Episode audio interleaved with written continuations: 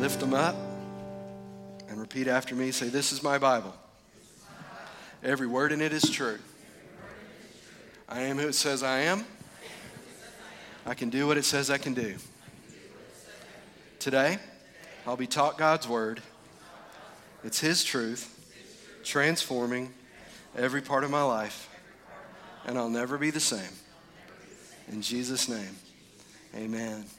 You guys sound great this morning. I really sense God's presence here today, and, and I think that's a good thing because that's really what we need, isn't it? It's really, we need Him. I am so pumped out of my mind to share this message with you guys today. And I'm not just saying that, I absolutely mean it. I have literally looked forward all week long to this moment and I was so excited to share first service, and I am just as equally as excited about sharing this service. We're, we're on a second week of the Prayer of Jabez series. Now, some of you may remember in the 90s when uh, Wilkerson did a book on the prayer of Jabez, and it was very, very popular. I just want you to know I have not read that book. I, I looked at a couple of uh, passages out of it, a couple of pages, but I didn't read it, and I went online and did a little study uh, did some YouTube stuff and looked around. And then as I was just starting to dig into it, I said, you know what? I'm going to stop right here. I said, God, let's just you and I go through this. I said, let's just me and you go through this. And I think it's fantastic that we have all these resources in the world, but I just want you and I to go through it. And I want you to tailor this section of scripture, this passage, for our body specifically. And so, what you're going to hear today is exactly what I think God wants you to hear. Now, the truth is, and I talked to some people after first service, said, Well, you brought a lot of stuff out of the book. That's good. That just means those guys were right. yeah, uh, that's me being silly. But, but the reality is, the truth's here. Literally, y'all, come on. I want you to hear this. Some of you are going to walk out of here different today. Some of you are going to catch what God wants for your life today, maybe in a way that you never have before. And I'm not overselling that. This is incredibly powerful because this gets down to the core of what God wants us to do when He blesses us. And, so if you missed last week or you want to go back and listen, or you want to go back seven or eight years ago, we've got all the sermons that we've done, me and the other guys and, and ladies that have spoken for the last seven years are on the website. You can go to the highlandassembly.com there's a media tab, click it. All the messages are on there, and many of them have the notes. So if you missed something or you weren't here last week, we've also got an app, and you can listen to it that way. So you don't have, if you if you think today, oh man, I hate that I missed that, then go back and listen to it again because there's a lot here, and we've got a lot of ground to cover. Have you got your notes? Hold your notes up. How many pages are there? That would be four. Last week I gave you one question. This week you're getting six.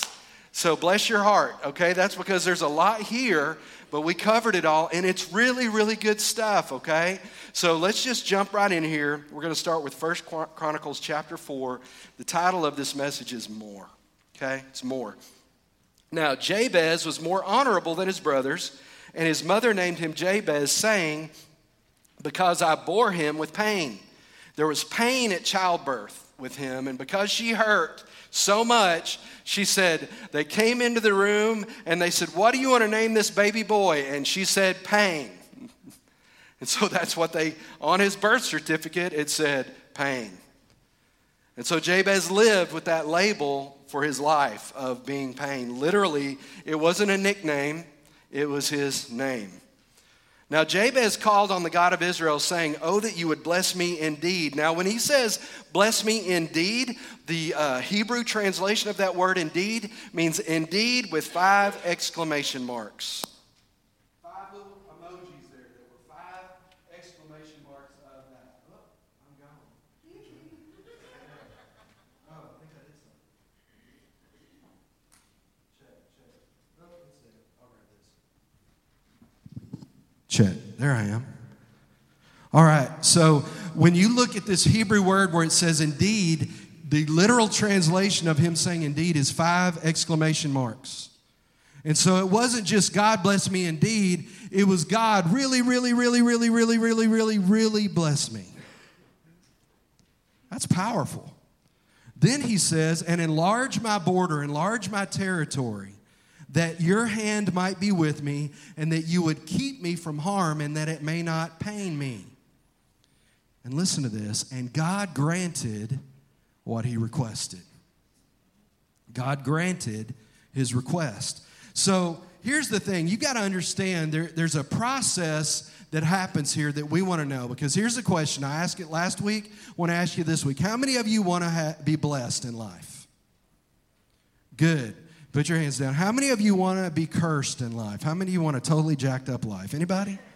Okay, good. We're all on the same page because that's a whole different class, okay? So we're not going to cover that today. We all want to live a blessed life, but we need to understand what he was asking.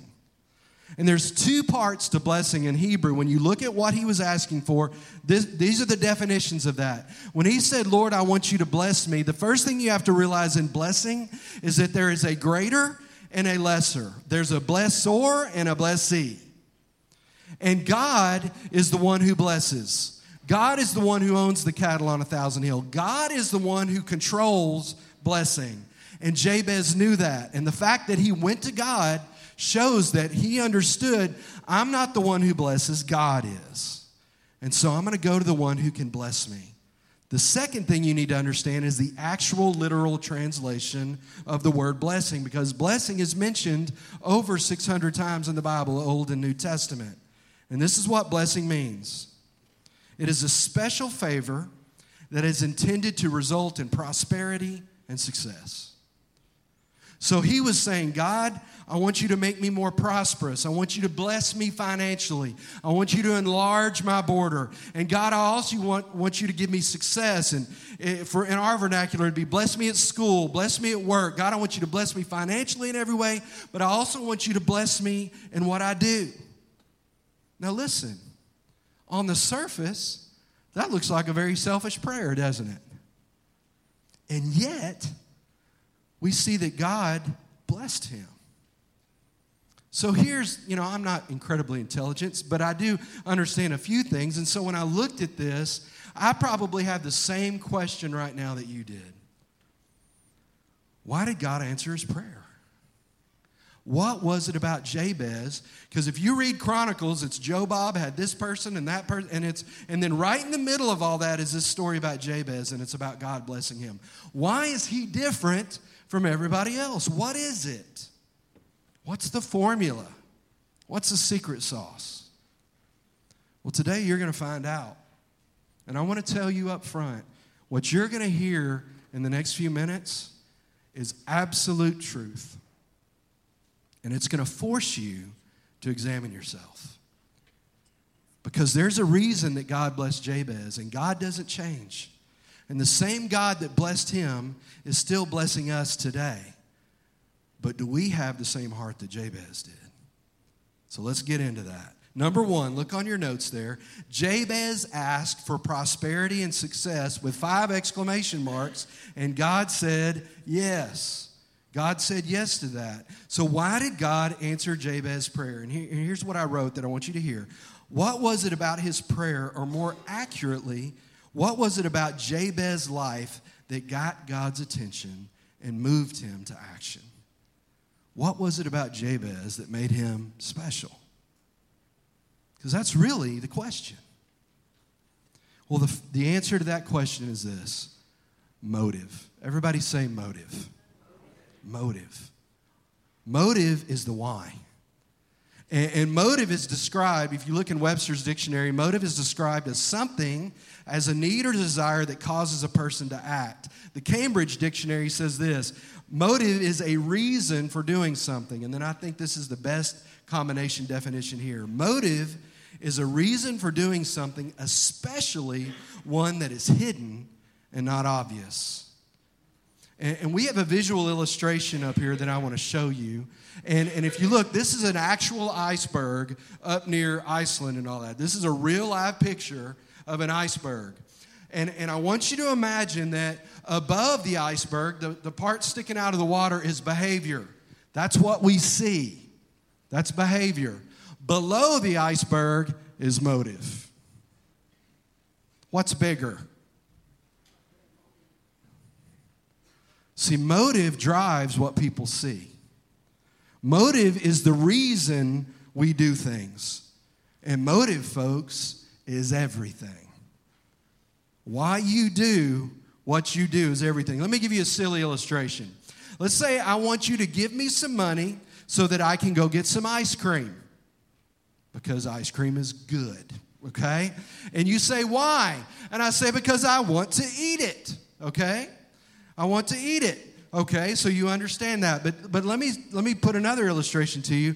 What if I say, I want you to give me some money so that I can go get some ice cream? And you say, Why? And I say, Because it's my mom's birthday and I know she likes vanilla and I want to surprise her. The difference between the two? Motive. One, the first one is selfish. The second one is to bless somebody else. And the motive is the only difference between the two. You say, Well, Pastor, why is this such a big deal? I'm going to read you four verses, two out of the New Testament, two out of the Old Testament, and I'm going to interchange them. And this is going to tell you the way that God looks at motive. Okay? James chapter 4, verses 2 through 3 says this. He said, You desire, you want things, and you do not have them. And then notice what happens. You murder and covet. Covet means you want what others have, and you cannot obtain it. And then look at the extremes that we will go to get things you fight and wage war. And then he says this you do not have because you do not ask. And you ask and you don't receive because you ask with wrong what? Motives. So that you may spend it on your pleasures. James is very clearly saying here, you know, you're, willing to go to war. You're willing to kill people to get what you want. And, and if you would ask God for it, He would give it to you but only if your motives are right. And he said the reason you're not getting it is because your motives are wrong. Now let's go to the Old Testament, Jeremiah 17, verses 9 through 10. It says this The human heart is the most deceitful of all things, it hides things. And it's desperately wicked. Who really knows how bad it is? And this is God talking right here. God says, But I, the Lord, search all the hearts and examine the what? the secret motives. You know, using our iceberg illustration is that on the surface, we may look like our motives are right, but God sees what's underneath the secret motives of why we do what we do. Well, why are you being so sweet to such and such? I thought you hated them. Oh, I'm setting them up. On the surface, it looks like you're being sweet, but underneath, your motives are wrong. The secret motives. First Thessalonians, New Testament again, uh, chapter 2, verse 4. For we speak as messengers, Paul is saying, approved by God to be entrusted with the good news. Our purpose, now he says what his motive is here. He says, Our purpose is to please God, not people. And God alone examines the motives of our hearts. God knows our motives. And then the last one is 1 Samuel 16, verse 7. But the Lord said to Samuel, now let me set this up. Samuel, the prophet Samuel, was going to anoint the next king after Saul, and he went to David's house. And, and David had a bunch of brothers that were big and tall and good looking guys. And, and so Samuel goes in there, and then God says this to Samuel Do not look on his appearance or on the height of his stature, because I have rejected him. For the Lord sees not as man sees. Man looks on the outward appearance, but what? Lord looks on the heart. See, guys, with God, everything's about motive. What does that mean? Here's your big thought today. In other words, man looks at the what, God looks at the why. Man looks at the what, and God looks at the why. So, so if motive is so important to God, then what does it have to do with Jabez? Why did God look at Jabez? How did God know that Jabez had a good heart? Look at number two. Jabez's heart was right before God. In other words, his motive was good. How do you know that, Pastor? First Chronicles 4, verse 9 says this Jabez was more what? than all his brothers. See, it tells us the answer right there. In other words, Jabez's motive was honorable. And it says that at the beginning of the scripture. It doesn't tell us that at the end. It tells us up front that Jabez had a good heart towards God. And that allowed him to go before God and receive what he asked for. But, but there's something interesting, in this, this part I kind of going to go off, not really off track, but I think it's kind of a side note here because I think this is very, very interesting. Jabez, number three, Jabez did not separate the blessing from his pain. In other words, Jabez's pain informed his blessing. His label informed his life. So, how do you know that, Pastor? Let me show you. I'm going to read this section again because I want to show you a couple things. This is out of the New American Standard. Jabez was more honorable than his other than his brothers, but his mother named him Jabez because he bore she bore him with pain. Now Jabez called on the God of Israel, saying, "Oh that you would bless me indeed, and enlarge my border." And notice what he says here: that your hand or your presence might be with me, and that you would keep me from harm, that it may not what pain me. God, I want you to bless me, but I don't want it to bring pain. Because, see, I've lived my whole life centered around pain. When I get up in the morning, they said, Pain, get up. Here comes pain. In school, when he raised his hand, go ahead, pain, answer. He was so labeled with this name that everything he did circled around this name. But Jabez said, God, I want you to bless me, but I don't want it to be focused on that. But the Lord showed me another verse that I think is really powerful. And this is out of the New King James. I want to read it to you. And Jabez called on the God of Israel, saying, Oh, that you would bless me indeed and enlarge my territory, that your hand would be with me and that you would keep me from evil. But notice what this translation says that I may not what? Cause pain. So God granted him what he requested. Look at your scripture. Your next scripture is Proverbs chapter 10, verse 22. I want you to see what this says. The Lord's blessing, and we're talking about blessing here, the Lord's blessing brings wealth, but no sorrow comes with it. God's blessing brings wealth, God's blessing brings prosperity, but it doesn't have sorrow attached to it. Now, I don't know about you, but this really resonates with me. Because I'm one of those so driven people that if I want something, I'm going to get it. But can I tell you in my life, the things that I have chased that hard and that I have gotten didn't taste so good after I got them? Because there was pain with it. And Jabez knew that better than probably just about anybody. He said, God, I want your blessing because I don't want pain to come with it. I don't want, I've done this. I've chased things down and chased things that I thought I needed, but I didn't ask you about it, God. I just thought it flashed and there I've got to have it. And now I chase it down and it causes me pain. But your blessing brings no pain with it.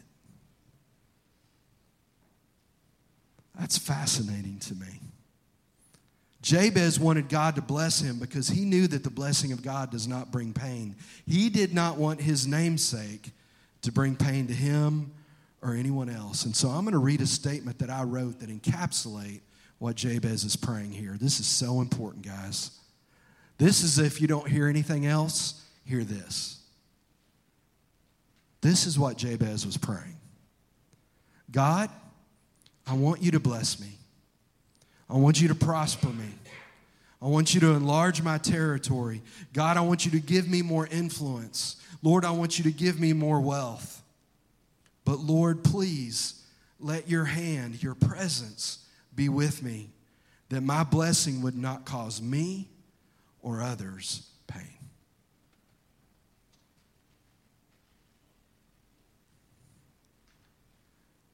Number four. Jabez's motive wasn't asking for blessing just for himself. Jabez's motive was asking for him to be blessed because he wanted to bless other people. He wanted to be blessed to be a blessing. And guys, that's the secret to why God blessed him. His heart was right. He was more honorable than his brothers. His position with God was good. So when he stood before God and said, I want you to bless me, Lord, I don't want to cause pain. I don't want to receive pain anymore. I've lived my whole life that way. God, I want to be a blessing. I want you to bless me so that I can bless other people. I'm going to show you another example of scripture of someone that had really good motives and what God did. If you look in Second Chronicles chapter 1 verses 7 through 12, this is where King Solomon has taken over the kingdom. King David has died. A man after God's own heart, the Bible tells us, has died, and now his son Solomon is going to take over the kingdom. And so Solomon is now in charge. He's now king. And so Solomon decides they're going to have a huge church service, and they do. And they have this massive service before God. He's the brand new king. And the Bible tells us when the service is over, he goes back into his room by himself. And here's what happened. That night, God appeared to Solomon and said to him, Now listen to this ask for whatever you want me to give you. How many of you have ever seen Aladdin? Come on. How many of you have kids? You've seen Aladdin, okay? Big blue genie, right? But but I want you to understand, you rub the you rub the little lamp thing and the genie comes out and said you got 3 wishes, right? And and that's just something. This really happened. The God of the universe shows up to Solomon and says, "Solomon, what do you want?" Hmm. Can I ask you that question? If tonight, when you go home and you get ready for bed and it's quiet nobody's around, and imagine Jesus coming into the room and sitting down with you and said, Ask me for whatever you want. Hmm. So, what did Solomon say? Solomon answered God, and he said, God, you have shown great kindness to David, my father and you have made me king in his place. Now, Lord God, let your promise to my father David be confirmed, for you have made me king over a people who are as numerous as the dust of the earth. So here it comes. Here's his answer to God. Watch. God, give me wisdom and knowledge that I may lead this people for who is able to, to govern this great people of yours? God, me and you. If you're asking me, then Lord, I want to be a good king. I got a lot of responsibility. Help me to lead these people. Listen to God's response. This is real. Listen to what God said to him. God said to Solomon, Since this is your heart's desire. Now, who searches people's hearts? So, this is really what God was looking at him and going, Yeah. Since this is your heart's desire, and notice here, notice what happens.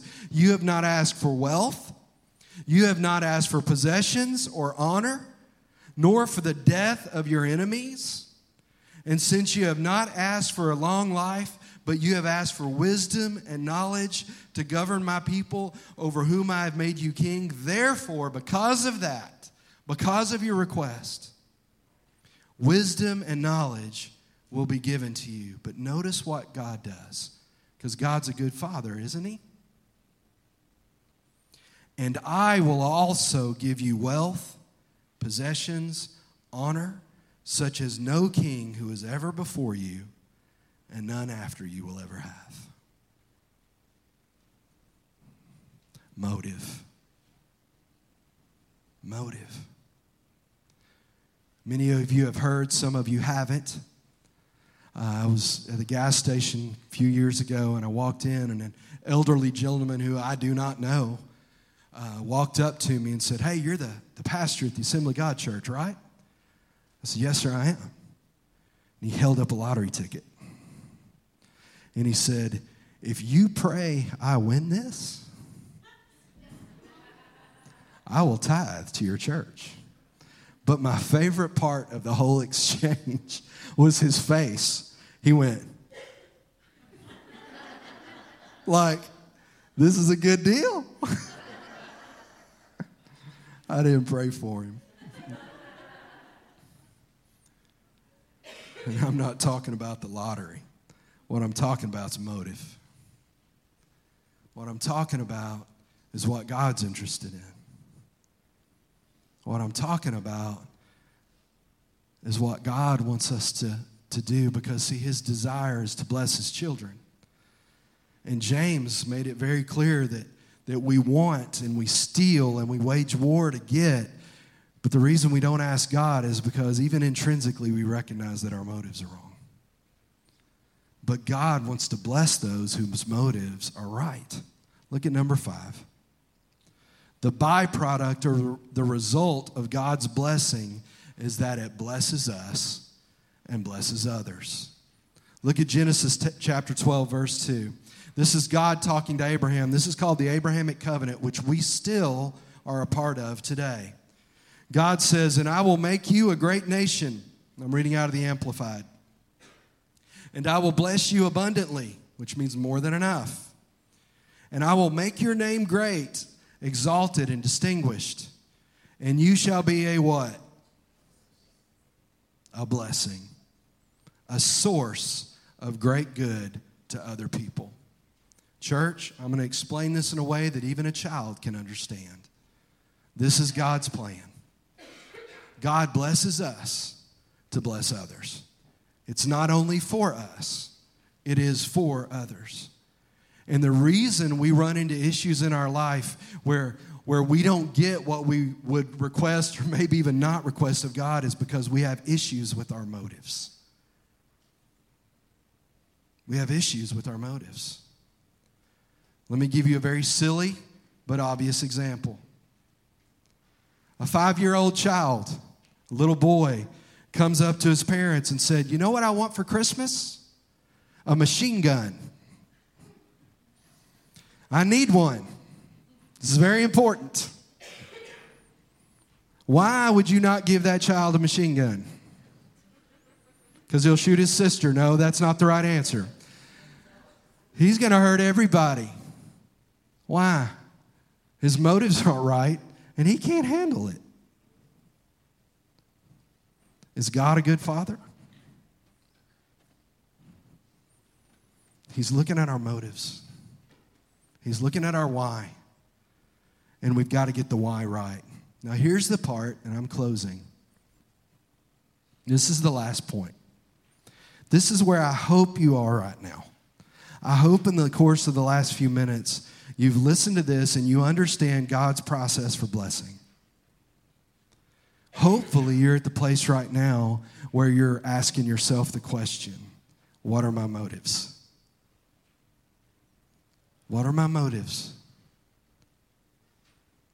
Because that's the important thing. And if you're asking yourself that question and you're being honest with yourself, then probably what you're going to find is maybe some of your motives aren't good. Some of them probably are good. Pastor, if I won the lottery, I would give to the church. What about the rest of it?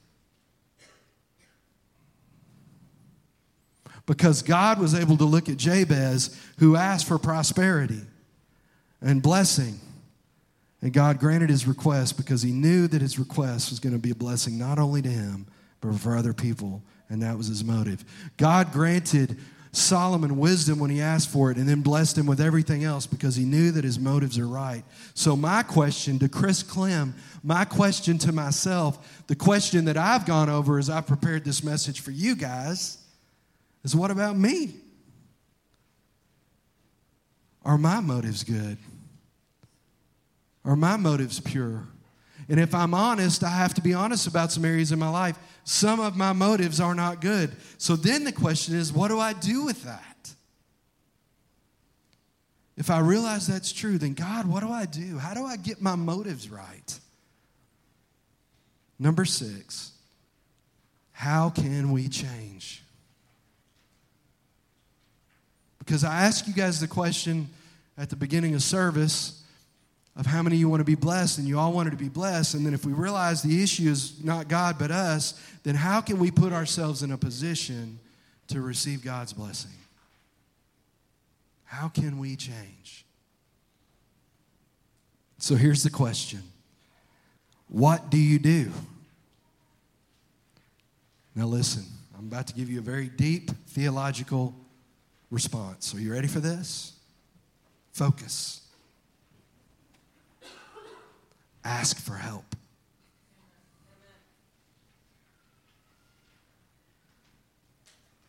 How many of you have a GPS? How many of you listen to it?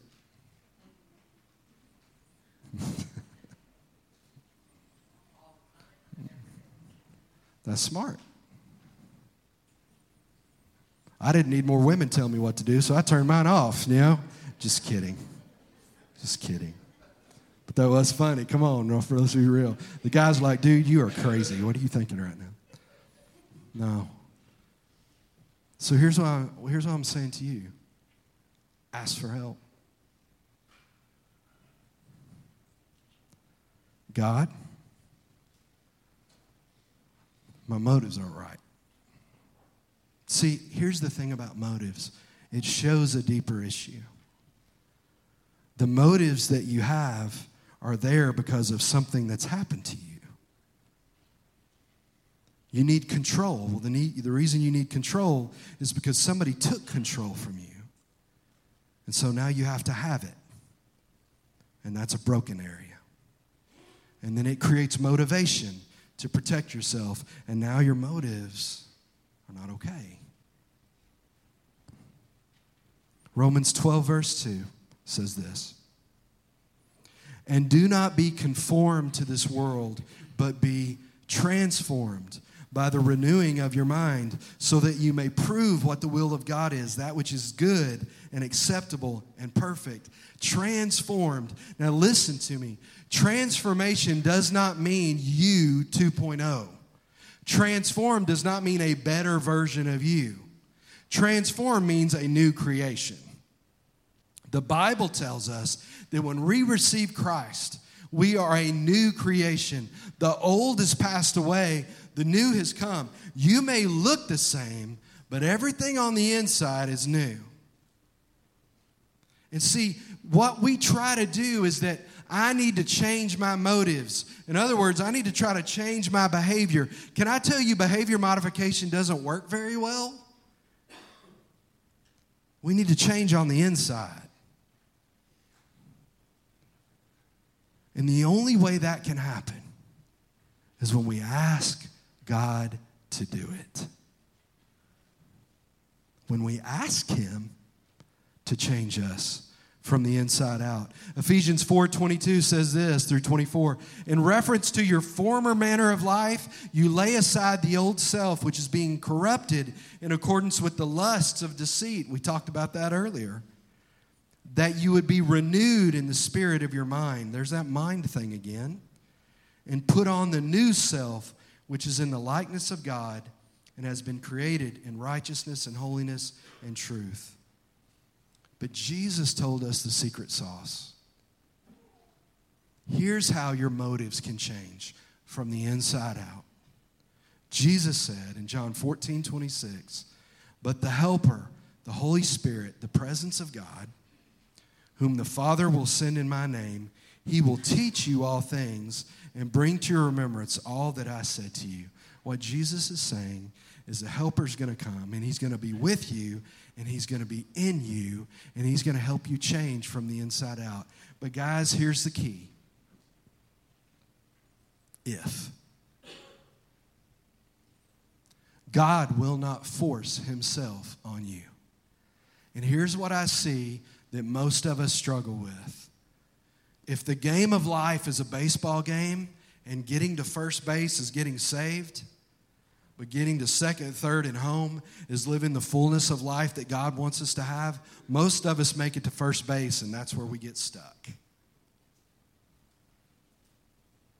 Salvation is easy because that's where we receive the cross.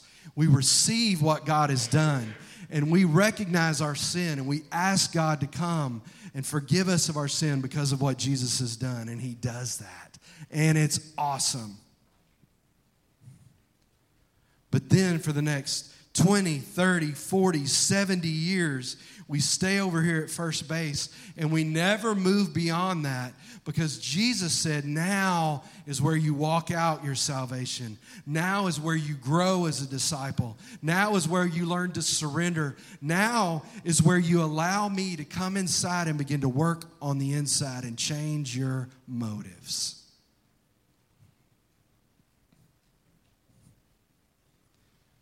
You and I, I still want to get down there by you guys, but I know y'all can't see. You and I want God's blessing, but in order to receive His blessing, we have to live His way. And in order to live His way, we have to be willing to come to Him and allow Him to search us from the inside out and change us. And let me tell you what that takes trust. Trust. Do I trust God with my stuff? Do I trust Him with my motives? And I'm just going to tell you, God and I had a big talk about three weeks ago because I was dealing with some challenges in myself. You guys know I like to be transparent, I don't have it all figured out. And there were some things I was struggling with in life that I've been struggling with for about 10 years. And I said, God, I'm really sick and tired of this. And I really sensed the Holy Spirit there with me because I was being absolutely sincere. And I said, God, help me understand why this is going on. And He did. And you know what? I recognize what He showed me the problem was, as only Jesus can. See, Jesus said, I didn't come to condemn you, but I am going to send the Holy Spirit. And he's going to convince you of some things. If you'll be brave, He's going to show you some things in here of why you are the way you are. And a lot of times that's not pleasant. Because the reason, the truth is, the reason our motives are the way they are and the situation of life is where, it is, where we are is because people have done stuff to us and we've accepted that label like Jabez accepted his for a while. Or we're where we are because of the decisions that we have made. Talking about what James was talking about. And God said to me, Holy Spirit talking to me, not in a weird way, just as a good father. If you want to change, we'll do that, but you're going to have to surrender everything to me. Now, I am coming down here now. If it's that way for me, it's absolutely that way for you too. Some of you are ready to move forward in your relationship with God. Because I cannot separate in the scripture, I cannot separate where God says He wants to bless us. He does. That is our right as His children. But the only way we receive that blessing is to do things His way. And the only way that's going to happen is when we surrender to Him and allow Him to begin to flip over those rocks in our life where there's that brokenness. And as I say that, some of you are petrified. Because we spend our life trying to protect ourselves from hurt. And yet God sees that. And Jesus didn't die. Listen to me, y'all. This is the heart of God for you. Jesus didn't die so you could be okay. Jesus did not die just so you could get to first base and just struggle through life until it's time to go to heaven. He died. Jesus said, I have come. Jesus said, I have come that you might have life. That's here. And have it abundantly, overflowing. That's his job description. I've come to forgive you, set free, captives, heal the brokenhearted, and then give you this amazing, abundant life. But you have to cooperate with me and do things my way. And His way is complete submission.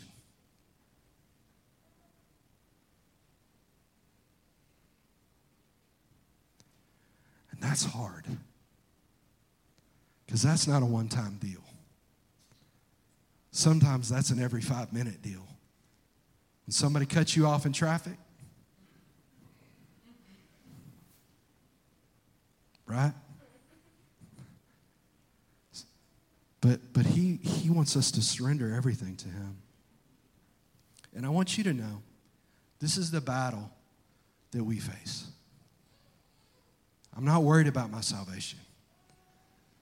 If I died right now, I'm going to heaven, there's no doubt in my mind. But I want to live the fullness of life here. And imagine, friends, family, if you and I surrendered to Him and allowed God to begin to come in and start changing us from the inside out. Jesus said, Come to me, everyone who is weary. Are you tired and heavy laden? And I will give you what? For my yoke is easy, he said, and my burden is light. This is not religion. We don't do that around here. I could care less about religion. Don't care. What I care about is this God who created the world and who loves me and you so much that he sent his son to die for us so that we could live free and we could reach our community and see our community change. It's not about a judge being on the throne, it's about a king being on the throne.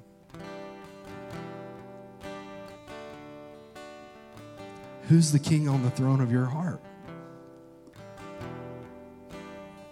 If it's you, you're in the wrong place. And friends, with everything in me, this is what we want for you to be the person that God's created you to be. So here's the thing, and I'm going to close. What are your motives? Who are you really? Are you ready to get off first base? Are you ready to make a real difference? Are you ready to allow God to do something amazing in your life? Say, Pastor, that scares me to death. Me too. It's okay. It's okay. But you know what? I would rather live that way than scared. Our world is not going to change because we're sitting over here scared to death. Our world is going to change when we surrender and allow God to begin to work and set us free. And then we walk out of here and shine. Not because we're perfect, but because He is. And remember why He blesses us to go be a blessing to other people. That's it. So, Pastor, that's so simple. I know. Jesus said, This gospel's so simple, even a child could understand. That's why I get it. Let's live it. Let's all enter into a time of prayer. Everybody just bow your heads for a moment. I want to tell you.